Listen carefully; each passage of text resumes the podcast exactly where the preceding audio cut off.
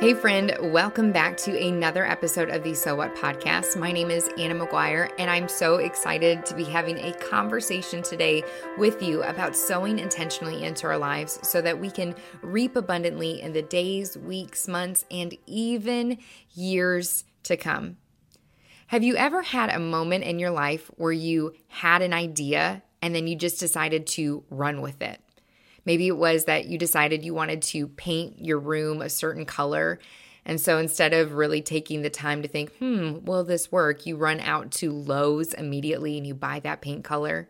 Or you decide you're going to start a hobby. So you go on Amazon and you buy everything that this hobby entails and requires. Or you go out to Hobby Lobby and you find everything you need in order to to be successful at this hobby. Well, I had one of these moments where I had this idea and I ran with it. It was a few years back. And I began to look at my life and I thought, I need some kind of outlet. Here I am in full time ministry. I'm in grad school studying to be a counselor. I need some space to process what all I'm learning and experiencing on a day to day basis. So I decided I was going to become a runner. Now, did I have any real previous running experience? No, I did not. I had once ran a 5K in college and I got fourth from last. And I actually should have gotten third from last, but my precious husband, who was my boyfriend at the time, ran the 5K with me and he let me finish ahead of him. And he could have really done well in the race, but he decided that he would stay by my side because he is that sweet. Anyways, so I had no real running experience and I decided I want an outlet. I also want to work out. So I'm going to be a runner. And in order to create some kind of accountability for this running, I, I knew I needed to sign up for a race. And I didn't want to do a 5K. So I thought, all right, I'm going to sign up for a half marathon. Now, after training for this half marathon for several months, I finished that first half marathon and I was completely hooked. I knew that running was something I wanted to be a part of my life for the rest of my life. So a few weeks later, I ran another half marathon. And then a few weeks after that, I ran another half marathon. And then a few weeks after that, I ran a 15K. I was hooked. And I wanted a greater challenge. So I thought, now is the time to run a marathon. And I began to think I didn't want to just run any marathon. I wanted to run the Chicago Marathon. Now, you might be saying, why do you say the Chicago Marathon? Well, if you are a runner or if you're part of the running community in some kind of way, you may have heard of the world major marathons, and Chicago is one of those six marathons. So the other ones are Boston, New York, Berlin, Tokyo, and London. So those are the world major marathons. And Chicago being one of those, it's really difficult to get into a couple hundred thousand people from all over the world apply for this marathon every year, and they accept around 50,000 people to run.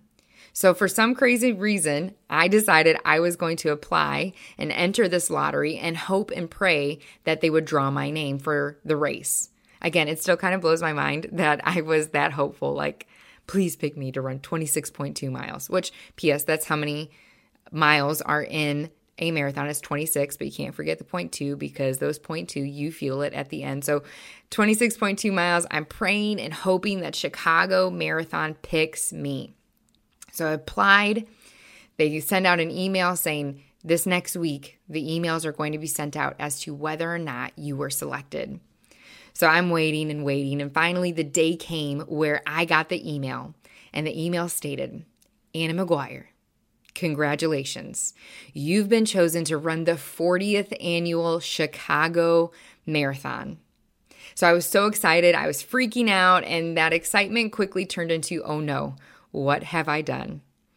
I'm going to actually have to train for and run 26.2 miles at one time. And here's the deal because I was so excited, I had told my family and my friends immediately that I had been selected. So, in my mind, after the oh no sunk in, there was no going back. I was going to have to run this race.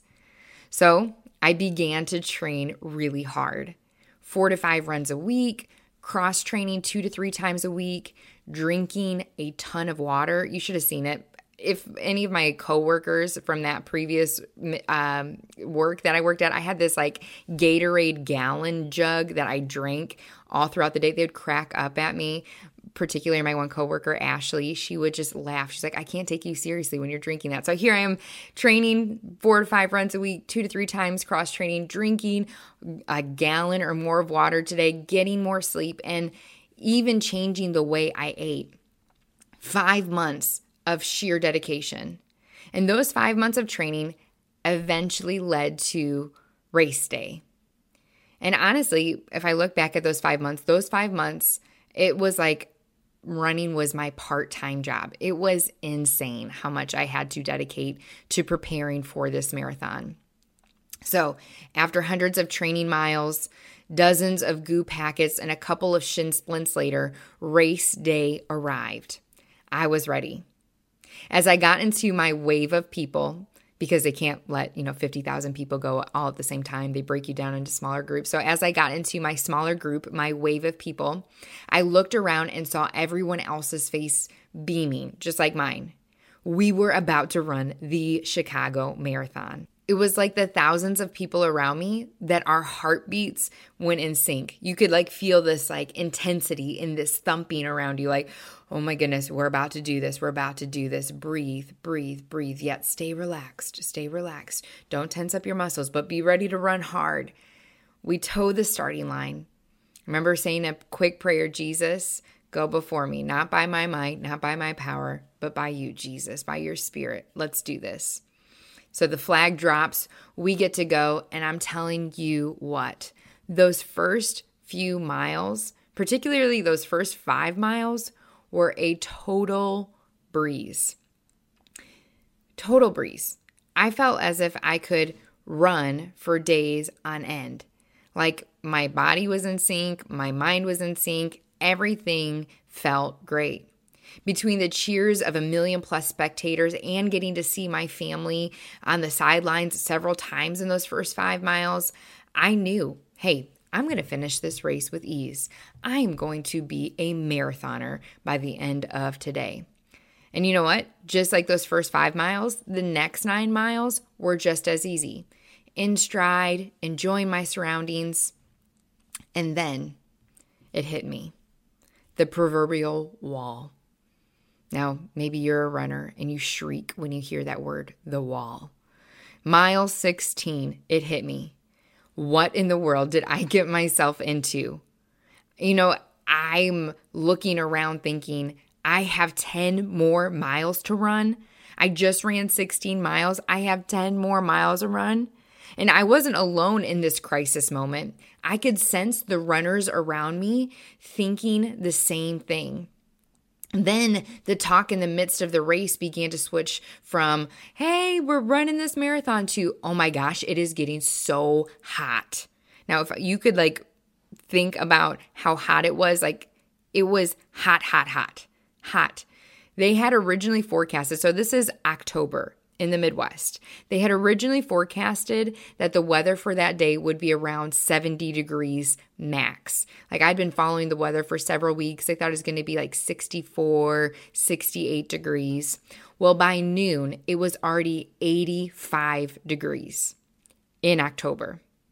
So here we are sweating, hitting this wall, and between that unexpected heat index and the cramp in my right hip, the once doable course became a snare to me. Pain. I was in pain, not just physical pain, but emotional pain in this moment. That once captivating and motivating finisher medal didn't even compare to the exhaustion and pain I was feeling in this moment. At mile 19, I saw my beloved husband Andrew, and there was a break in the race where he could actually kind of run beside me for a moment. So as he's running beside me, he could tell I was in pain. And he was cheering me on. He's saying, You can do this, Anna. You can do this. You can do this. And I began to cry. My hip, the heat, I'm so hot. I'm sweating salt. I can't even see straight because my sweat is getting in my eyes. So I began to slow down my pace as I was crying, thinking Andrew would let me have a moment's break, saying, Oh, come on, girl, like we can walk this out. Let's talk it out. But instead of letting me slow down, he put his arm around my shoulder and said very clearly to me, Don't stop. You are so close. Keep going, one foot in front of the other. We came to a point where he could no longer run beside me. And he slowly took his hand off my shoulder and said once more, Anna, keep going. You've trained for this. Those words were the ammunition I needed to carry me through the next seven miles. Seven very hot and painful miles. As you listen today, you might be at your mile 19 moment. Maybe you're looking to people around you, just like I was looking at Andrew in that moment, for permission or an excuse to take you out of your race. You're hurting, you're feeling alone, and simply exhausted. This is would be a moment where you would expect someone to say, "Hey, take a break from the race. Slow down. You've earned it." And as true as that may be that you have earned a break from your race, my challenge for you today is keep going. Keep going. If there's one thing that the Chicago Marathon taught me, it's the principle of productive pain. Productive pain. As a society and even as Christians, we have defaulted our hearts and minds to avoid pain. And if we were to ever come close to pain or confront pain in any kind of way, we are to run from it. And with this kind of default, we can too quickly forget that pain can be good. Can, pain can be what conditions and strengthens us to take on more challenging situations, as well as take on other challenging situations with an ease and confidence. Productive pain. If you've ever wondered how people like Martin Luther King Jr., the Apostle Paul, Mother Teresa, Joan of Arc, Sojourner Truth, how they were able to make history and how they were able to hold the line in the midst of insane persecution, it's because they experienced productive pain. If you look at those individual stories leading up to them making history, there are many stories before the big history making moments. There are many stories, big and small, of them embracing and walking through pain. Pain that could have easily taken them out of the race. The pain prior to them making history, I truly believe, is what catapulted them to making history. Productive pain. Can I tell you the sweetest moment of my Chicago Marathon experience? Miraculously, my family was able to post up at the 26 mile mark. How they got there, I still don't fully understand, but it was a miracle. And that, paired with seeing the finish line, propelled me to the end of the race. I did it. After almost five hours of running, I crossed the finish line where a medal was placed around my neck and a bottle of Gatorade was quickly placed in my hand. Thank you, Jesus. Honestly, I didn't know what I was more excited about the Gatorade or finishing the race. I was in pain. Now, being on the other side of the marathon here in this moment, do I ever want to run another marathon? If I'm being totally honest with you, I'm not entirely sure, but I will tell you this that that experience created both a physical and mental resilience in me that I wouldn't have otherwise. That race provided an opportunity to develop a strength in me that I wouldn't have otherwise. Since running a marathon, all other running races feel and seem so much easier to me. It's really interesting, and I really mean this in a non cocky way. Please hear my heart. When I think about running a half marathon, I'm like, oh, that's cake. I can do that. I don't even have to train for it, if I'm being totally honest. And it's because my body has been conditioned in such a way that it seems much simpler because I did the extreme version of it and it was painful. So now the shorter races seem so easy, honestly, kind of like a cakewalk. The pain of the marathon, though great, it was good for me. It produced good in my life. You may be in a season where it feels as though quitting is the best option for basic survival. My friend, can I challenge you? You may be in a spot where the pain you're experiencing is actually growing spiritual and emotional muscles in you that you wouldn't have had otherwise. So keep going. A moment and a day is coming where you will be thankful that you continued the pursuit of running your race, where you will see how the pain was productive in your life. And just like me with the now half marathons thinking, "Oh, that's simple." When when you walk through pain and now you develop different muscles and different strengths, you can walk through future pain with a greater ease because you know I can get through this. I can walk through this and good can come from it. Keep going. Keep going. Keep running your race. James 1 2 is a verse that I circle back to a lot in my life, and it says, Blessed is the one who perseveres. And I'm going to say it this way Blessed is the one who keeps running their race under trial, because having stood that test, that person will receive the crown of life that the Lord has promised to those who love him. Blessed is the one who perseveres. Perseveres. Having stood the test, that person will receive the crown of life that the Lord has promised to those who love them. Now is not the time to step down or step back. Instead, it's time to press in to the race, press into what may be uncomfortable, knowing that on the other side of pain, the crown of life awaits us. If there's one thing that I have learned in my relationship with Jesus, especially over the last year and a half, is that Jesus never wastes pain. That I have not experienced, I have, and I'm going to be real with you, there's been some really difficult challenges that I have faced over the last couple years. Real things, difficult things, where I felt like I was crushed and hurt and I didn't know how I could keep moving forward. But some way, somehow, depending and leaning on Jesus, I kept pressing into my race. And now I can see how that pain was productive in my life and the good that has come from it. And Jesus never wastes pain in your life either. He has good for you, He has a plan for you.